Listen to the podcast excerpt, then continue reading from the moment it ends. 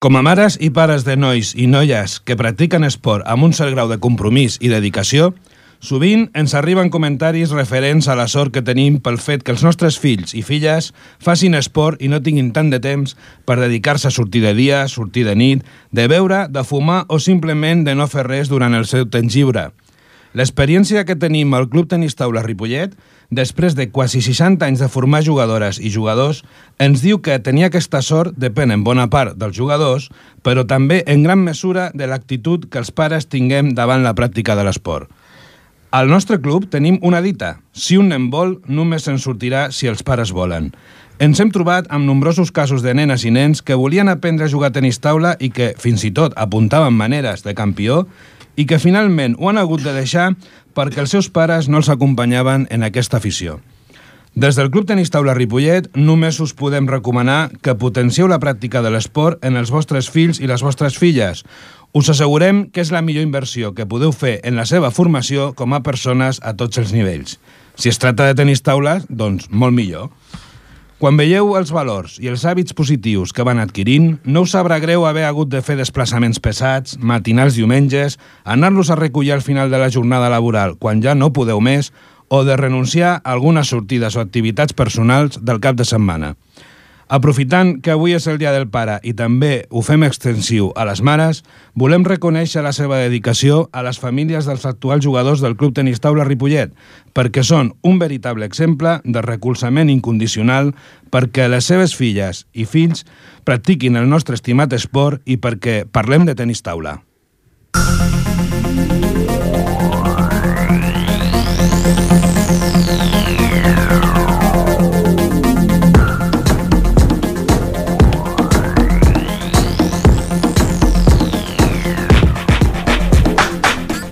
Bona tarda, amics de Ripollet Ràdio, de ripolletradio.cat i del tenis taula en la nostra vila.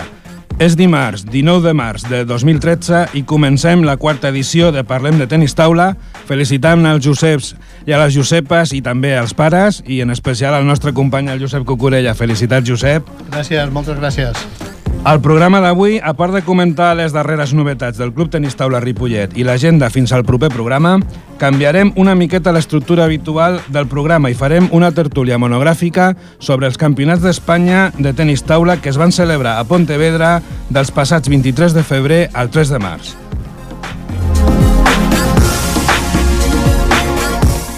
En aquesta tertúlia podrem conèixer com són uns campionats d'Espanya de tenis taula, quina diferència hi ha amb els primers campionats als quals va participar el nostre club, com els va anar a les jugadores i jugadors del Club Tenis Taula Ripollet que van participar, com és l'experiència de viure un campionat d'Espanya de la mà de dos jugadors que van ser-hi i que ens acompanyen aquesta tarda, i fins i tot podrem escoltar l'actual campiona d'Espanya absoluta i jugadora olímpica a Londres 2012, la ripolletenca Sara Ramírez.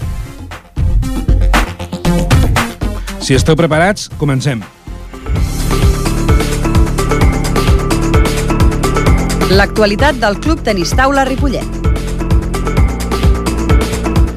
Durant el passat campionat d'Espanya, el Twitter del club Tenis Taula Ripollet va fer la seva piulada número 2000. Us volem donar les gràcies de tot cor a tots els que ens seguiu a través del Twitter i del Facebook del nostre club. El passat dissabte 9 de març es va celebrar al pavelló municipal d'esport Joan Creus de Ripollet la fase comarcal dels Jocs Escolars 2013 de tenis de taula.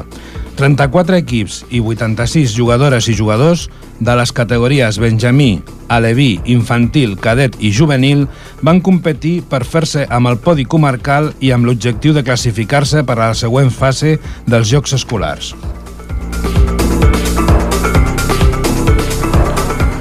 A les categories Benjamí i Aleví, els podis van estar bastant repartits entre els col·legis Clavé, Escorcell, Gasó i la Ginesta de Ripollet i Saltells i Ramon Fuster de Cerdanyola, mentre que les categories infantil, cadet i juvenil, l'Institut Lluís Companys va ocupar pràcticament la totalitat dels podis. Un any més, la competició ha estat coorganitzada pel Consell Esportiu del Vallès Occidental Sud i pel Patronat Municipal d'Esports de Ripollet i pel Club Tenis Taula Ripollet.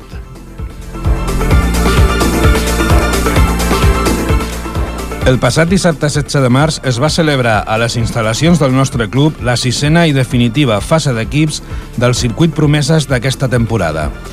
L'equip del Club Tenis Taula Ripollet, format per Pau Barceló, Pere González i Xavier Pérez, va assolir el tercer lloc del grup B, després de guanyar el Club Tenis Taula Badalona Benjamí, perdre en semifinals enfront el Esparreguera A i guanyar el partit pel tercer i quart lloc davant el Fotoprix Vic B.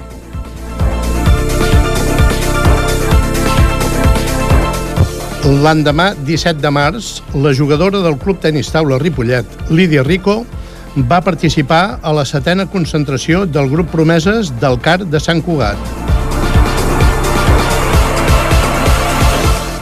El mateix diumenge 17 de març, la jugadora del Club Tenis Taula Ripollet, Berta López, es va proclamar a Tarragona campiona de Catalunya Universitària de tenis de taula, representant a la Universitat Autònoma de Barcelona, on estudia Medicina. Aquest títol li dona accés a poder disputar el Campionat d'Espanya Universitari que es celebrarà el proper mes de maig a Los Alcázares, Múrcia.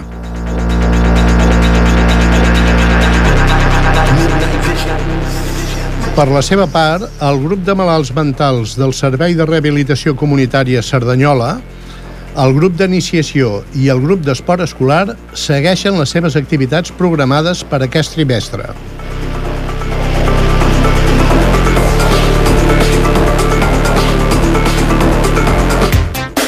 Esteu escoltant Parlem de tennis taula.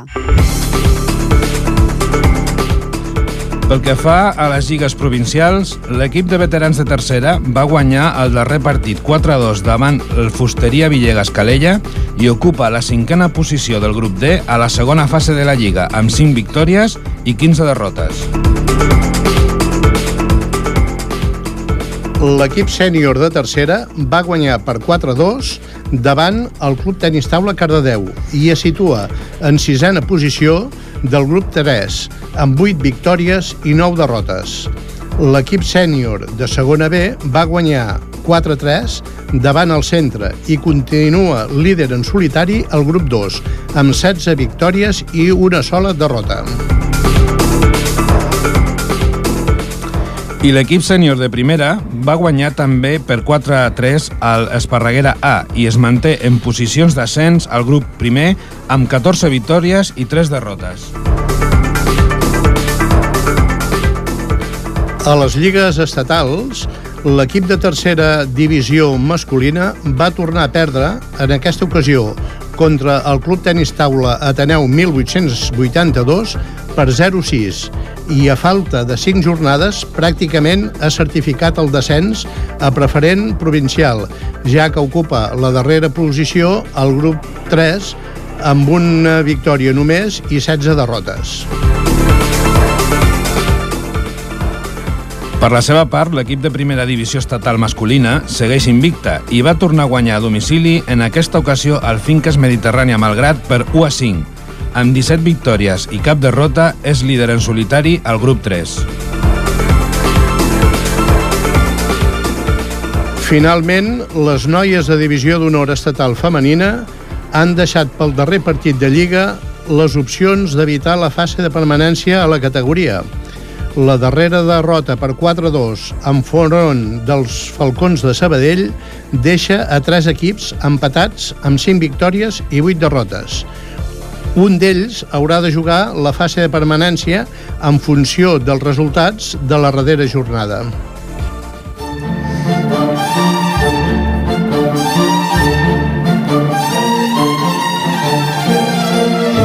La tertúlia.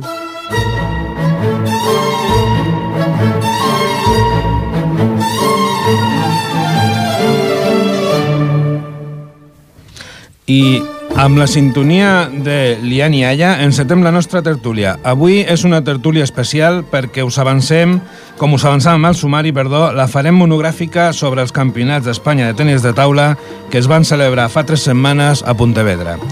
Per parlar-ne mm, i fer aquesta tertúlia tenim avui, com és habitual, en Josep Cucurella, en Ramon Argenter i dos convidats molt joves del nostre club que ara ens presenten Josep. Doncs sí, avui eh, la tertúlia és una mica especial. Tenim dos joves que, com deia el Romà, van participar als campionats d'Espanya a Pontevedra, que són la Lídia Rico Bona tarda. i en Martí. Bona tarda. Què tal tots dos? Molt bé. Molt bé. Eh, Si us sembla bé, mm, com podríem començar explicant una miqueta cada un de vosaltres la impressió general de, de disputar els campionats. Què et sembla, Lídia? Parla tu. Mm, bueno, va ser força va ser força interessant jugar perquè bueno, ja és el, ter el tercer any que jugo i va ser va, va anar molt bé la cosa Realment, eh, mm, suposo que imposa bastant veure 40 o 42 taules muntades allà, deu fer una mica de- d'impressió, no? sí, I el Martí, què li va semblar? Doncs bé, un campionat d'Espanya és un campionat d'Espanya i vas allà, veus el nivell que hi ha, veus que hi ha gent que juga realment bé, tens ganes d'arribar a jugar com ells, tens ganes de jugar, de que arribi el dia del partit, començar a jugar i veiem si es pot fer alguna cosa. Realment eh, és, és un gran esdeveniment, esportiu, ja que requereix un recinte eh, bastant gran. Hi han 40 taules permanents, hi han les d'escalfament, són 10 dies seguits de competició durant pràcticament 12 hores diàries i que, a més a més, mou al voltant de 1.000 jugadors de totes les categories, eh, sobre els entrenadors, àrbitres, acompanyants, en fi.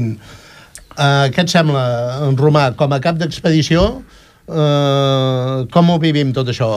Home, pues, eh, jo per, per, per nosaltres, pel club, eh, crec que és la, la gran festa del tenis taula a nivell estatal, perquè, bueno, aquí també tenim els nostres campionats de Catalunya, però a nivell de a nivell d'organització, doncs és un gran esdeveniment esportiu. Moure mil persones durant 10 dies crec que, que, bueno, que s'ho mereix. Jo la meva impressió és que realment doncs, ha estat ben organitzat, les expectatives que teníem no eren molt bones perquè anàvem a un recinte firal, no era un pavelló esportiu. I vulguis que no, eh, s'ha d'adaptar però la sensació va ser molt bona. I com a, i com a club doncs comencem molts mesos abans a preparar doncs, tota l'expedició perquè clar, hem de saber qui pot anar. Hi ha dies de col·le, hi ha treballs dels pares i, clar, amb les inscripcions doncs, comencem a veure doncs, qui pot anar i a formar els equips. Una vegada això, hem de veure si els equips entren per competir, que això és un altre tema que s'ha de mirar per rànquing i tal. I després és mm, organitzar tota la logística d'hotels, eh, desplaçaments, etc. Vull dir que és una gran festa que també l'hem de treballar molt per ser-hi. I, bueno, no sé, el Ramon que pot dir-nos si és igual de quan, quan, quan, quan ell anava, no?, als campionats. No és igual, perquè nosaltres, jo vaig tenir la mala sort de no anar-hi, d'anar-hi com a entrenador, Uh -huh. Però no com a jugador, perquè jo era juvenil, però no teníem equip juvenil i jugava a tercera, per tant, l'equip juvenil del Ripollet no podia anar a jugar a les flotes d'Espanya perquè no els tenien, ni el millor tampoc, no? La primera vegada que s'hi va anar eh, al Ripollet va ser sobre els 80, que es van classificar per juvenils, però no per equips, uh -huh. sinó va ser un campionat d'Espanya que es va fer a Terrassa, i llavors teníem, era quan despuntaven els jugadors eh, Freddy Fajula, Joan Vila, eh, el Joan López i el Madí Mogues, no? Llavors, aquell any es van classificar per anar a, a Terrassa, però eh, per jugar només les proves d'individuals, o sigui que no van fer desplaçament. Ens toca jugar avui a les 5 de la tarda, a les 5 anem cap allà, cap al partit i cap a casa. Perquè era una prèvia, li va tocar fer una prèvia, els dos no la van passar, i aquesta va ser la primera experiència del Campionat d'Espanya que vam tenir. O sigui, que tot això de preparar el campionat no, i això fins la tercera i... vegada no ens va passar. A la segona ens van a tocar jugar a Oviedo, i a Oviedo sí podien jugar per individuals i a dobles, però per equips tampoc. I també va ser anar i tornar. Oi? En canvi, eh, la, la, l'altra experiència, que la que tenim molt, mm, bons records, va ser la primera vegada que vam participar eh, per equips a Segovia, que a més a més vam tenir la, la sort, podem dir, de ser el primer club espanyol d'impugnar uns campionats d'Espanya. Bueno, això ho mirarem ara quan mirem tot el tema de juvenils, perquè l'anècdota eh, és bona i, i val la pena que ens l'expliquis. Um, també hauríem de parlar una miqueta um, pròpiament de com organitzem, ja, ja ho has apuntat una miqueta, uh, com organitzem uh, des del nostre club el desplaçament? Um, que aquest any hem sigut 21 persones, entre jugadors, acompanyants, uh, tècnics, tot van ser en dos torns, però la logística de tot aquest muntatge eh, és complicada, també. Home, has de, has de pensar que, clar, no és quan vas tu de vacances, que vas dos, tres persones, quatre, eh, moure 21 persones eh, amb hotels, habitacions, combinar les habitacions, els jugadors, les noies, els nois, les edats, no és el mateix posar a un juvenil eh, amb un benjamí, això no ho pots fer. Al final, al final ho has de mirar tot una mica i, i, bueno, i també s'han d'organitzar els, els jugadors, perquè han de dir al col·le que han de faltar dos o tres dies, com a mínim. No sé vosaltres com ho heu fet aquesta vegada. Doncs jo vaig haver de faltar 5 dies i vaig dir que si hi havia exàmens a fer aquells dies que els fes o la setmana abans o la setmana després ja m'ho vaig mirar de muntar com vaig poder i va anar bastant bé, vaig poder. I tu, l'idea, com tu vas poder organitzar? Igual que el Martí. Igual, o sigui, demanant permís a l'escola i, i intentant fer una mica de campana justificada. Sí. Ramon, Parlant dels campionats, doncs eh, antigament es feien sempre la primera quinzena del mes de juliol, o sigui, el dia de compleanys jo estava a Campionat d'Espanya. Llavors, com vam agafar experiència, nosaltres organitzàvem els campionats de tots els equips de Catalunya, eh? Ja. Organitzàvem els autocars per tots els equips de Catalunya. Sí, això s'ha perdut una mica i de vegades I podríem llavors, fer concentràvem tots els equips de Catalunya, venien a Ripollet, deixaven els cotxes en el polisportiu, nosaltres entregàvem les matrícules a la gent del polisportiu perquè sabien si aquells cotxes tenien allà aparcats i nosaltres intentàvem, doncs, guanyar una miqueta de, de calarons eh, amb, els, amb, amb, amb, amb el desplaçament, no? I fèiem, portàvem tots els, els equips de, de, de Catalunya. Eh, tenien que parar a Tarragona, a Tarragona, a Rogunya de Tarragona i a Lleida, que el de, de, de Lleida, no? I amb això guanyàvem una miqueta que el nostre no sortia més barat. Bé, doncs després de veure més o menys com són els campionats, que ja us diem és un gran esdeveniment esportiu que jo crec que val la pena viure i que els nostres jugadors crec que treuen una experiència molt important, doncs ara anem a parlar també una mica de la vessant esportiva, no? Doncs perquè, bueno, doncs eh, allà anem i no anem de vacances, anem a competir. Eh, el, que, el que vam fer quan vam arribar a Pontevedra és demanar-li al director tècnic de la Federació Catalana de Tenis Taula, l'Ober Ustaix, que ens donem una mica la impressió de lo que esperava en general dels, dels jugadors catalans. Bueno, amb els resultats eh, de l'estatal eh, estem bé representats en totes les categories. Vol dir que tenim opció de fer bons resultats en aquest campionat d'Espanya. Ah, un campionat d'Espanya és el moment el més important de la temporada. I aquí pot passar qualsevol cosa, però de moment jo estic bastant optimista. I ja centrant-nos en la participació, la nostra participació, eh, i els resultats aconseguits eh, pels nostres jugadors i jugadores, eh, podrem, podríem començar fent un repàs per categories. Van començar els juvenils i els alevins, que van començar el dia 22 fins al dia 27. Els resultats, a l'equip juvenil masculí, que el van formar el Martí Berenguer, el Raül Porta i l'Àlex Rico, van quedar eh, segons amb un grup molt disputat a la primera fase de grups, on passava només un equip. Es va jugar a passar la segona fase de grups pràcticament el primer partit. El primer Sí, el partit primer, el primer. realment Dissabte, va ser... dissabte a les 9 del matí. Primer El- partit i ens ho jugàvem tot allà. Era, era el, El el, partit- contrari més dur, més complicat. Era ells o nosaltres, cada primers de grup. I no va poder ser. Tot i amb això, eh, jo vaig estar assistint una miqueta allà al partit i realment va ser un partit eh, disputat i molt competit i molt, molt, molt ben jugat. Eh, hi havia potser una, una mica diferència en quant a qualitat d'algun jugador, però va ser un, un partit eh, realment molt disputat i molt maco. Eh, podem escoltar el, el Martí Berenguer amb unes, eh, just acabar eh, de, de jugar que va fer unes petites declaracions Doncs després d'aquest campionat, eh, si me'l miro pel, pel tema de resultats, doncs no ha anat gaire bé. Inclús l'any passat vaig fer millor resultat que aquest any, però me'l puc mirar pel costat de, de que amb aquest campionat m'he adonat que encara que sembli que hi ha un nivell molt alt, que hi és, però que tampoc estem tan lluny d'aquest nivell. Per exemple, amb els que vam perdre per equips, que vam perdre ba- bastant justos, han quedat tercers d'Espanya. O sigui que podríem estar allà també lluitant, i amb el, amb el que vaig perdre jo a individual també molt just, arribant no sé si a vuitens o a quarts. O sigui que hi ha nivell, però, però de cara a l'any que ve i altres anys jo crec que podem, podem estar allà. Uh, amb els individuals de juvenils masculí El Martí, mm, com va anar la fase de grups? Vaig tenir un grup que hi havia... Eren grups de quatre, passaven dos, i n'hi havia un que ja sabia que tenia que era bo, perquè havien jugat per equips contra, contra ell, i llavors n'hi havia un altre que no, ningú el coneixia, però va, ens va guanyar tots, que és el que va passar primer de grup, i va acabar arribant a quarts de final o Era, vuitens. era el tapat del grup. Sí, sí, era, ningú, ningú el coneixia, però va, el tio va arribar a, quart, a vuitens, em sembla. Bueno, això passa, que clar, vas al Campionat d'Espanya i hi ha gent que no coneixes però que juga molt bé. Aleshores eh, t'apareixen allà en un grup i diuen, bueno, aquest no té rànquing, no té rànquing però entrena igual que tu. I bueno, al final doncs, eh, et pot guanyar.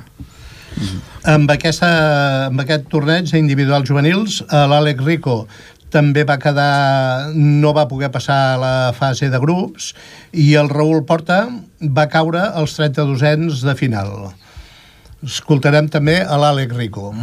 Després d'aquest quart campió d'Espanya que he jugat, eh, per una banda ha estat mala sort pels encreuaments, ja que han sigut molt difícils i al final han arribat fins a les semifinals del Campionat d'Espanya, però per una altra part hem de valorar- valorar-ho positivament perquè perquè hem lluitat fins al final i podíem inclús haver guanyat Amb el torneig de dobles masculins també avui tenim un protagonista destacat, que el Martí va estar a totes les, totes les guerres i totes les Sí, sí. batalles, eh? Vas fer dobles Amb l'Àlex. amb l'Àlex. I... I primer partit a la primera prèvia contra els que havíem jugat per equips el dia abans i el que havia jugat jo individual també el dia abans. O sigui, ens va tocar contra aquells a tot.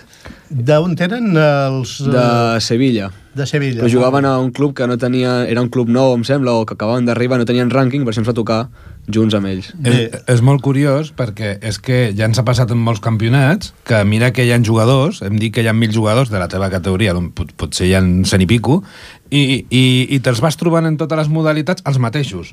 I mira que, mira que hi ha, hi ha diferents, eh?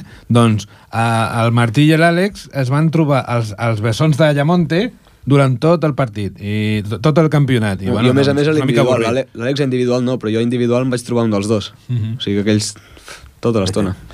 Va ser, va ser repetitiu, els Sí, sí. partits. Uh, a l'altra parella era el Raül, que mm, en realitat la feia era compartida pel Club Natació Mataró, que era el Jordi Jason Ramos, que van arribar als vuitens de final. A nivell de resultats no ha anat com esperava, ja que en dobles teníem alguna opció de fer medalla, però al final no no ha pogut ser. Hem tingut mala sort perdent 3-2, 11-9, però a nivell d'equip m'he portat una molt bona impressió, ja que és un dels anys que més, e- més equip hem fet. Bé, ara que estem parlant dels juvenils, el Ramon tenia pendent d'explicar-nos l'anècdota del campionat de Segovia, que, que anaven amb els juvenils del Club Tenis Taula Ripollet, i que diu que van tenir l'honor de ser el primer club que impugnava un campionat. Sí. Com va anar això? pues, mal, malament pels equips de Madrid perquè a principi doncs, eh, eh, aquells campionats que es feien a Segovia hi havia un dia que tenies lliure per poder anar als entrenaments abans de començar els campionats i jo estava esmorzant en el bar i em ve l'entrenador de l'ara de, de, de, la, de la Borges, el, el Jaume González, que ara està entrenador del Borges, et diu Ramon, diu, he sentit que a Madrid et volen fer la pílula en l'equip del Ripollet. Oi, què passa? Diu, estem tenint les converses que anem cap allà que les escoltarem. Com que anaven tots sense xantes, no, no sabien qui eren, les van posar allà a escoltar, i eh, va resultar que l'equip del Ramon i Cajal de Madrid tenia dos equips, l'A i el B. El B estava amb nosaltres, no? i l'A estava amb un, amb un altre grup que van veure que, que no podien quedar campions. I van dir, hosti, per què fem el trueque? Escolta, que el David pugen a l'A, però és que entre ells hi havia un jugador que no era juvenil, que ja estava fent la mília. Perquè va venir, va venir al, al, al, vestuari hi havia, més de la bosta, hi havia el, mus, el mosquetó. Vull dir que... Bueno, nosaltres donem, ens vam donar compte d'això i, eh, i anem a la federació. I a, a una hora abans de començar els campionats, a les 8 del matí del dissabte començàvem els campionats, el pare Vila i jo i la Joan Arnau ens presentem als jutges i als àrbits dient que eh, l'equip del Ramon i Cajal de Madrid vol fer això i que eh, impugnem els campionats. Si no, si no desqualifiquen aquest equip o que intervinguin en aquest equip. Van prendre nota i no m'han fet cas. Bueno, resulta ser que es toca jugar amb el Ramon i Cajal, amb el grup del Ripollet, i el Ramon i Cajal no havia perdut cap partit, i el Ripollet tampoc havia perdut cap partit. Nosaltres partit que jugava el Ramon i Cajal, partit que, impugna, que impugnàvem abans de començar i després de l'acabar. Es toca jugar amb el Ripollet I, I nosaltres, aquesta medalla que veieu per aquí, aquí hi ha una medalleta que jo vaig demanar a l'Ajuntament de Ripollet, que ens donés medalles d'aquestes, nosaltres, en vez d'entrar cap enterins, cada partit que fèiem donàvem una medalla de record de Ripollet a cada equip, no? Doncs bé, entreguem la medalla a- en els equips i estem a punt de fer el parlament i jo li vaig dir al col·legiat que jo eh, li presentava les fitxes i volia veure les fitxes de l'equip contrari. L'equip contrari no va voler ensenyar les fitxes. Vaig fer baixar el jutge principal, llavors ve el jutge principal i desclifica l'equip de Madrid. Desclificat. I en aquelles arriba el Juan, el l'Aurelio Burgos, que és amb que estava aquest campionat també, que Sí. era l'entrenador de l'Auria Panadero, Sí, sí, sí, vaig parlar amb ell i se'n va escapar, li volia fer una entrevista i se'n va escapar. avui que hagués parlat d'això encara. Millor que no l'haguessis fet. I, el, I el Juan Castillo, que era un jugador de l'Ariel de Barcelona, tots dos eren de l'Ariel de Barcelona, i el, el Juan Castillo era cunyat del, del pare Palés, i aquest era el president de la Federació de Madrid. I en vez de venir a preguntar al, al jutge principal, dir, coi, per què heu exposat un, un equip de la meva federació? Va dir, hosti, qui fa trampes com nosaltres? Aquest, aquest. I llavors van donar compte que hi havia tres equips de Madrid amb jugadors de fitxa falsa. Déu-n'hi-do. Això passa... I, I llavors va venir el president de l'equip, el president de l'equip de, de, del Madrid i es va tirar la medalla sobre la taula. La metéis por allí. Déu-n'hi-do, Déu-n'hi-do l'anècdota. Això a Segovia. Sí, molt bé, molt bé. Bé, mm, seguim a individuals juvenils femenins. Uh, L'Ara Ibáñez uh, va caure a la fase prèvia i la Júlia López va uh, arribar fins als setzents de final. Doncs bé, aquest campionat venia amb unes expectatives bastant bones. Era el meu últim any de juvenil i per tant doncs eh, ho volia fer bé.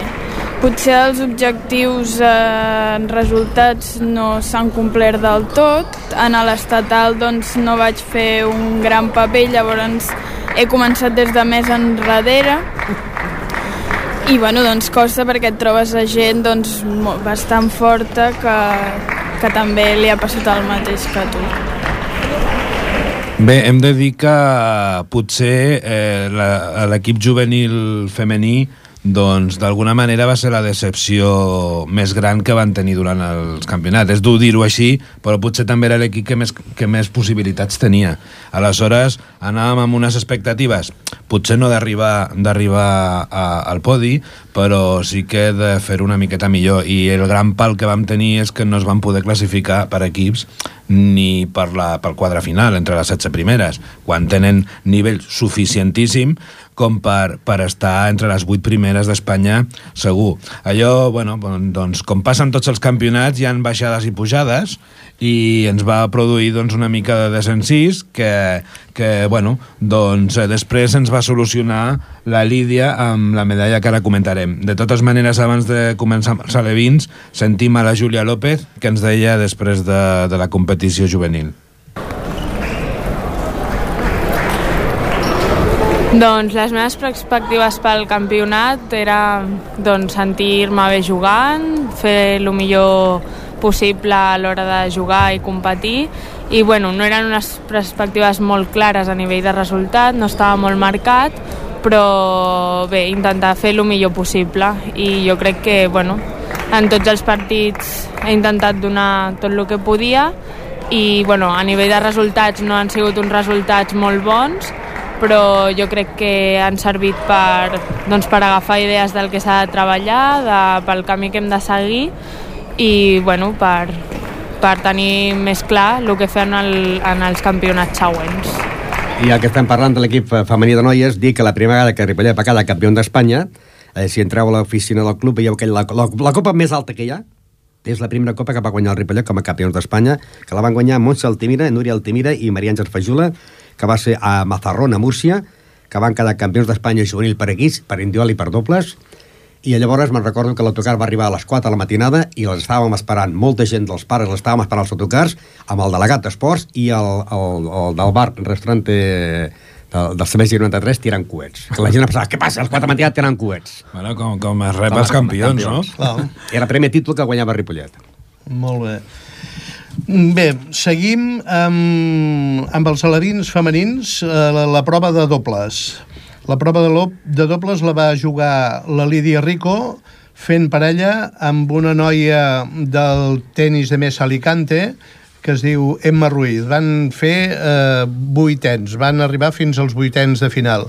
Com va anar, Lídia, el torneig de dobles? Home, la veritat, podíem haver arribat a semifinals o a quarts, però vam tindre la mala sort que no vam poder guanyar el partit d'octaus. El partit d'octaus eh, el veu perdre per quin resultat, que no el recordo ara mateix? 3-2.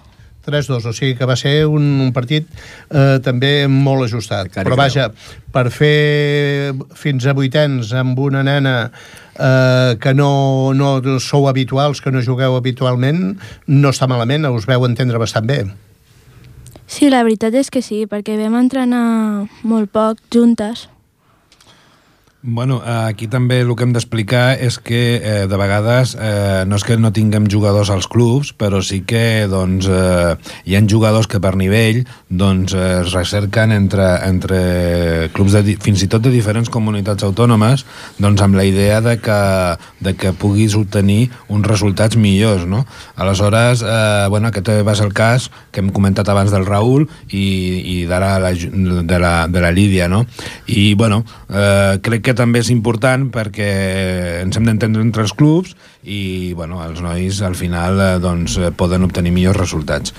I bueno, a, a partir d'aquí van venir les alegries, abans hem explicat penes, però van venir les alegries perquè en l'individual la Lídia, doncs la veritat és que sent primer any de Leví, doncs eh, ho va fer molt bé perquè sobretot recordem a nivell d'afició, eh, Josep, a la grada, el partit de quarts de final, que va ser un partidàs. Hem de dir que eh, vam estar tots els del club a la grada animant-la i va ser realment espectacular i allà es va guanyar el dret a jugar a la semifinal i, i, bueno, i per tant aconseguir la medalla de bronze, no? Eh, Josep... Eh, Realment, realment va ser eh, a nivell emotiu un, un partidàs. Vull dir, pràcticament tota, tota l'expedició de Ripollet eh, a la grada, eh, aplaudint, cridant, dintre del que es pot fer, eh, animant i va ser realment una, una gran satisfacció poder arribar a, a jugar a, a la semifinal. Uh, Lídia, com ho vas veure tu mentre jugava tots els crits que fèiem? Uh, S'arriben a sentir? O la tensió no deixa escoltar les coses? No, sí que el vaig sentir, però igualment tenia molta tensió. Però eh, la, la, el que et venia del, del públic de nostre t'ajudava a tirar endavant? Sí, molt.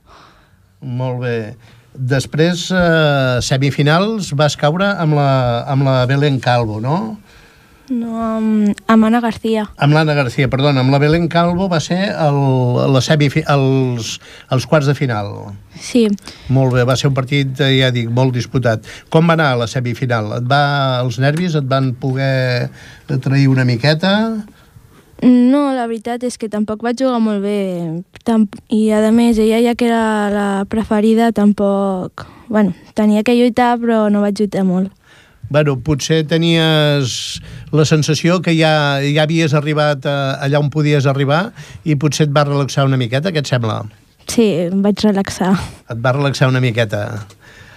Bé, eh, ara parlar una miqueta de pressa perquè puguin entrar, diguem-ne, tota la informació que tenim, doncs eh, anem a fer una, una, una, una avançant en, en les categories i a part de que ens expliqui també el, el, el Martí, doncs eh, com han viscut ells que, quina és l'experiència de tenir d'anar al, al Campionat d'Espanya i continuarem amb els benjamins i els infantils per després poder sentir a la, a la Sara Ramírez. Uh, Martí, com, com vas veure, com, va, com, com viviu vosaltres com a jugadors el, el, el fet d'anar a un Campionat d'Espanya? Home, és una molt bona experiència perquè a part de, de jugar, que tens la responsabilitat de jugar i la pressió i tal, però a més a més eh, són 10 dies o 7 dies, depèn dels dies que vagis, que diguéssim desconnectes de la feina de cada dia i estàs amb, amb la gent del club, al pavelló, jugant, entrenant, competint, amb gent d'altres clubs que veus com juguen, com ho fan, llavors a l'hotel descanses, està, està bé. Sigui, són 10 dies que pots desconnectar de, de la rutina de cada dia i a més doncs, vas a competir, que això, això sempre està bé. I tu, Lídia, com, com ho vas viure a nivell eh, d'experiència eh, personal? A mi em va agradar molt i, a part, sempre acabo motivant-me molt, sobretot a l'hora d'entrenar i després en els partits em tinc que concentrar massa. Molt bé.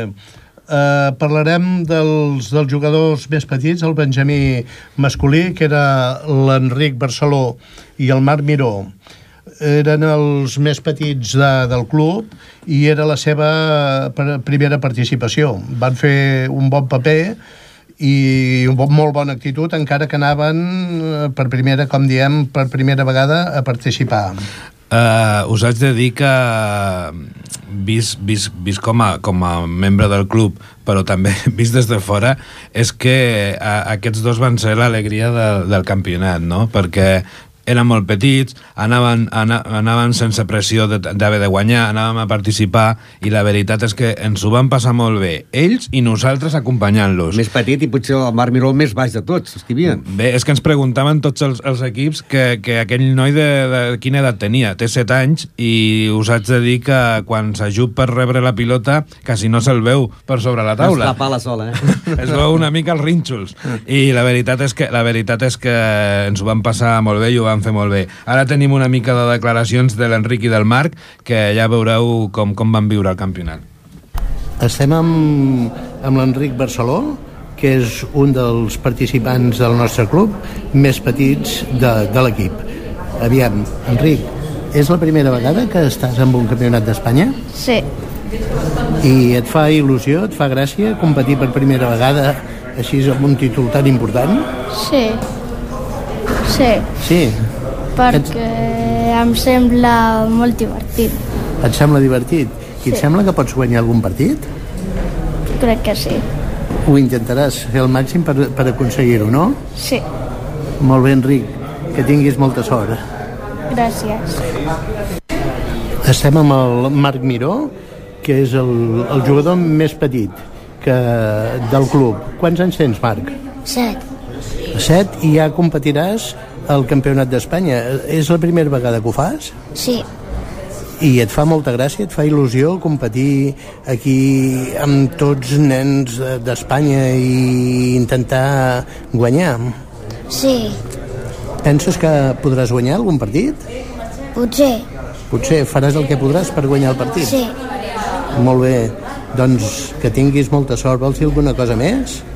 El teu germà també competeix, oi? Sí, Quants anys té el teu germà? 13. 13 anys. Molt bé. Doncs que tingueu molta sort tots dos. Adeu, Marc. Adeu. Bé, eh, l'equip infantil eh, Benjamí direm que l'Enric Barceló no va passar de la fase de grups, el Marc Miró també la fase de grups, i amb dobles eh, l'Enric i el Marc van arribar fins a 700 de, de final.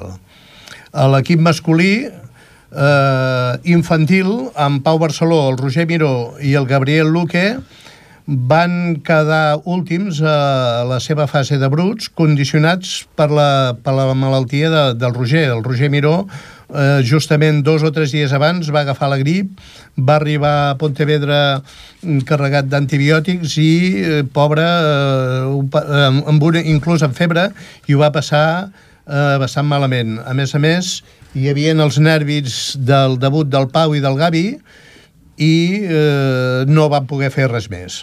En, la, en els infantils hem de destacar sobretot la, uh, la participació, l'arribar a la- a la- l'actuació del Pau Barceló que venint de grups i venint de prèvies i sent el primer campionat que va fer en individual, doncs va arribar a 32 de final que en, en, en nois i en infantil, que és una categoria que hi ha molts participants, està, està molt bé.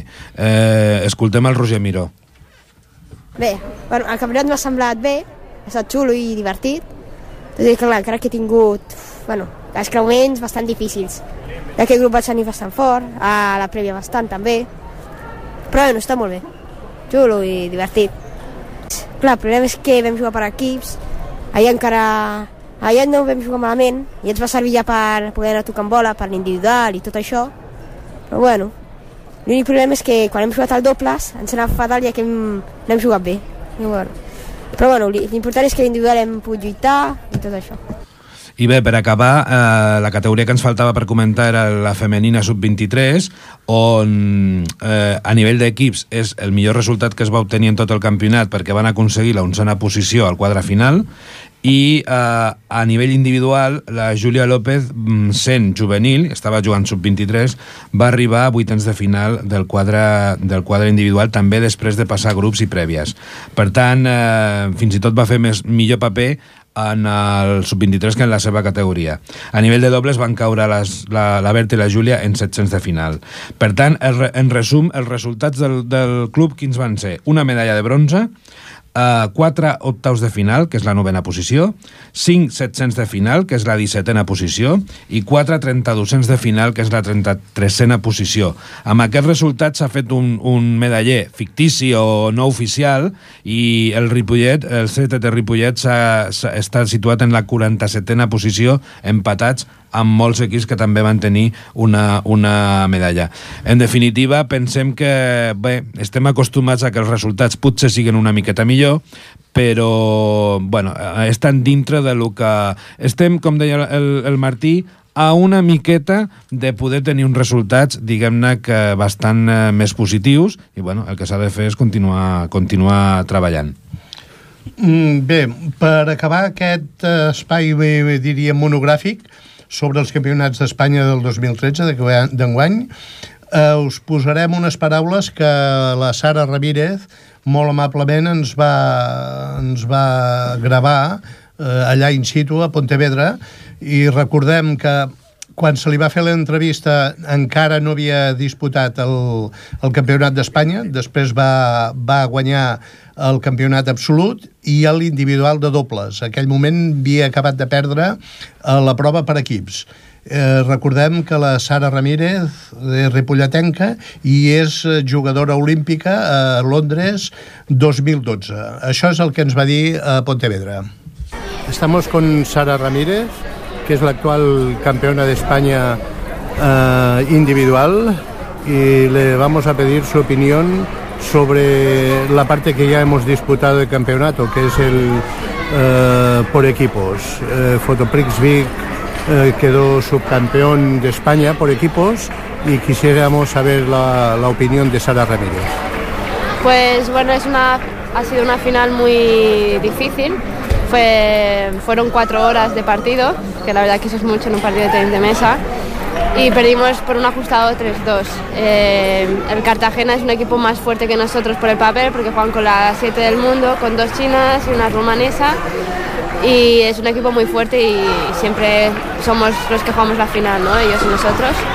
Y bueno, el año pasado gané eh, la, la final de equipos, la de dobles y la de individu- individual y quería repetir el triplete, ¿no? Entonces ahora me queda solo poder ganar el dobles y el individual, así que voy a por ello. Realmente eh, es difícil conseguir eh, dobles y triples triunfos, pero luchaste, eh, el partido realmente que tú disputaste fue, fue competido, fue, fue muy interesante. Al final, eh, jugar contra la clase de las jugadoras chinas es complicado. Sí, la verdad es que sí, yo por ejemplo tenía un 2-1, 11-10 y me faltó un punto, ¿no? Y, a este alto nivel, pues bueno, es luchar y, y la verdad que mi contrincante en este partido pues jugó mejor que yo, ¿no? Pero Matilda con mi compañera que está a la 30 del mundo, ¿no? que es nuestra número uno en teoría, perdió, perdió dos puntos también, ¿no? Entonces nunca se sabe, no es la mejor la que gana, es por eso que es un deporte, ¿no? Y en este partido de cuatro horas, pues fueron ellos los que, los que pudieron con nosotras. Y el año pasado, cuatro horas de partido, fuimos nosotros que ganamos 3-2, así que eso nunca se sabe. Ahora vas a empezar eh, el campeonato individual. ¿Qué, qué perspectivas tienes? O quedar campeona, son mis expectativas. Como debe de ser. Hay que empezar eh, para intentar ganar al máximo.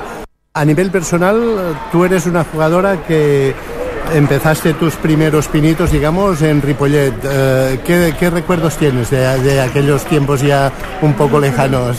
Bueno, tengo muy buenos recuerdos, claro. Empecé con esas escuelas de verano que se hacían, ¿no? que hacía otros deportes y a mí me gustaban todos los deportes. Pero bueno, hacía lo mismo que hacía mi hermano Rafa, que tiene 11 más que yo, y mi hermano José y yo siempre estábamos jugando a todos los deportes juntos, ¿no? Entonces mi hermano José se apuntó también y yo dije, vale, yo también, ¿no? Y bueno, me encantó y hacía un poco de natación, atletismo y ping-pong al final. Y, nada, me decanté por el ping-pong, mi hermano José también y mi hermano Rafa se hizo el entrenador del club, ¿no? Entonces eh, para mí era perfecto y tengo muy buenos recuerdos de las compañeras de Mireia Jurado, de la Adrià Guiminal, de la Elizabeth Arnau, bueno, de, de mucha gente y de compartir eso con mis hermanos. La verdad es que muy bien. A, a nivel de club, hemos de decir que para nosotros realmente es una satisfacción tenerte allí en una foto eh, ya bastante histórica, eh, que eras muy pequeñita, y te utilizamos un poco como, como modelo a, niñas y niños que, que vienen, que empiezan de nuevo, pues siempre intentamos enseñar, mira, esta niña tan pequeñita de aquí, pues es una jugadora olímpica, es, es de las mejores, de, de las 100 primeras del mundo, ¿no? En realidad, ¿qué Eh, estoy ocupa? la 70 del mundo. por lo tanto, te utilizamos un poco de modelo. ¿Qué a, a los niños y niñas que empiezan, mm, qué le recomendarías como valor de- del deporte, del tenis de mesa, como, como quizá dif- valor diferencial a, a otros deportes? Hombre, yo lo bueno del deporte siempre lo he dicho que a mí ha- me ha educado casi más que, o mucho más que el, colegio, ¿no? O sea, yo estoy en cuarto de carrera de la universidad, no he dejado los estudios ni nada, pero yo tengo que decir, para mí mi carrera es el deporte, ¿sabes? O sea, porque son los mismos valores que la vida, pero en el deporte se multiplican, ¿sabes? O sea, es muy importante, es por eso que a mí no me gusta el fútbol, ¿sabes? En, el fútbol enseñan, no enseñan los valores reales de la vida, ¿no? Es, eh, no me gusta. En cambio, en el tenis de mesa, pues son muchos sacrificios, tienes que saber que nadie va a valorar eso, pero lo importante es que tú los valores, que tú estés haciendo las cosas adecuadas y en el tenis de mesa si tú haces las cosas adecuadas y buscas tu camino y tienes un sueño, pues lo consigues, ¿no? Y es lo único que yo he hecho realmente. Aparte de que he tenido la suerte de que he tenido al, al lado mío en todo mi camino el mejor entrenador de España con diferencia que es mi hermano Rafa, ¿no? Que es el que me ha enseñado todo. Y, y bueno, con un buen entrenador y, y- tú responsable de ti misma y haciendo cosas adecuadas y entrenando y siendo constante, pues, pues puedes llegar a todos sitios. Cada uno tiene un don, ¿sabes? Yo tengo uno, la de, de al lado tiene otra. Cada uno tiene que buscar el suyo y potenciarlo y sus puntos débiles haciendo, hacerlos menos De débiles. todas ¿no? maneras, el valor del esfuerzo personal individual, yo creo que es uno de los deportes donde se nota más, ¿no?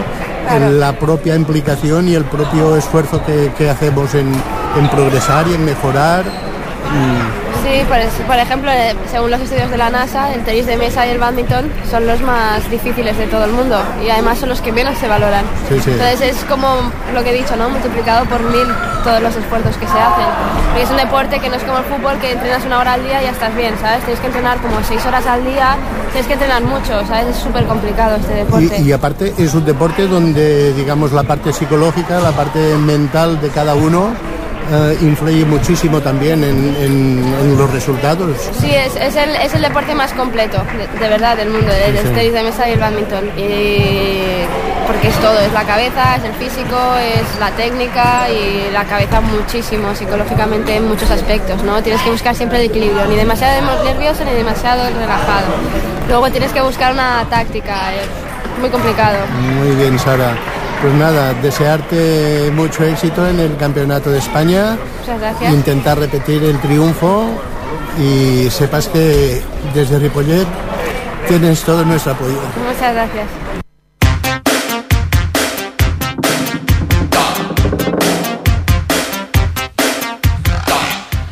Els dies 30 i 31 de març es disputaran a Calella els campionats de Catalunya absoluts. El Club Tenis Taula Ripollet presentarà equips en la categoria masculina i femenina, així com set jugadores i jugadors en individuals i cinc parelles de dobles.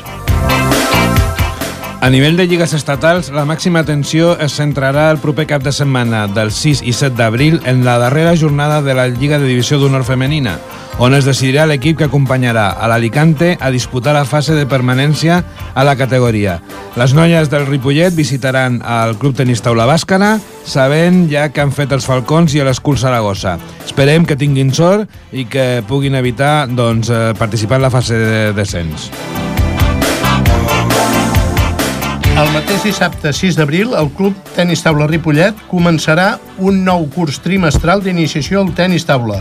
Per més informació i, i inscripcions, envieu un correu a cttripollet.gmail.com Bé, amics del Tenis Taula, fins aquí el Parlem de Tenis Taula d'avui, des de les zones de Ripollet Ràdio al 91.3 de la FM i en nom del Club Tenis Taula Ripollet, us desitgem que passeu una bona Setmana Santa i us esperem de nou el dimarts 16 d'abril a Parlem de Tenis Taula.